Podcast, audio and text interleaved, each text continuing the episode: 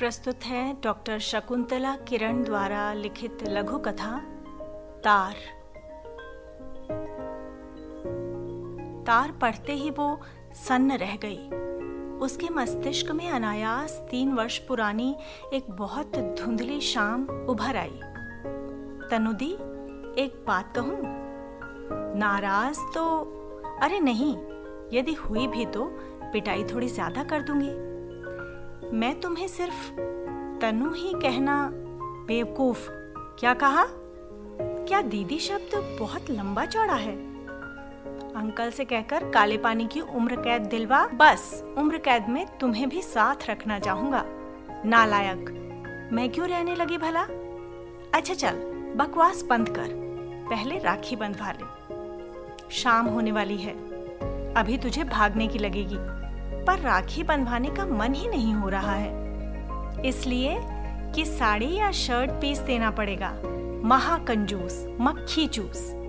अच्छा एक शर्त पर। पहले एक बात बताओ। तुमने अपने लिए कोई सपना तो सजाया ही होगा। मैं उस सपने के राजकुमार से शट मैं ऐसे सपने नहीं देखती।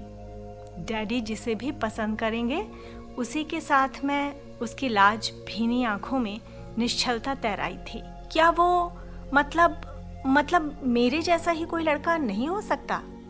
गधे, पता है मैं तेरी बड़ी बहन हूँ। ऐसी जम कर पिटाई करूँगी कि बस, फादर के फ्रेंड की लड़की, चाहे छोटी हो या बड़ी, सगी बहन के रिश्ते में नहीं आती। आज तुमने भंग तो नहीं पी रखी है नील? डैडी को आवाज़ दूँ? तुम शायद मुझे कभी नहीं समझ सकोगी दी। इस पिटाई से तो खैर मैं मरने वाला नहीं। पर ज़िंदगी में कभी यूँ ही मरा तो उसके जिम्मेदार तुम, सिर्फ़ तुम होगी। नहीं नहीं, तनु पागल सी चीख पड़ी। उसने पति के हाथ से छीनकर तार के टुकड़े टुकड़े कर दिए, जिसमें नील के मित्र ने लिखा था, कम सून, नील एक्सपायर्ड।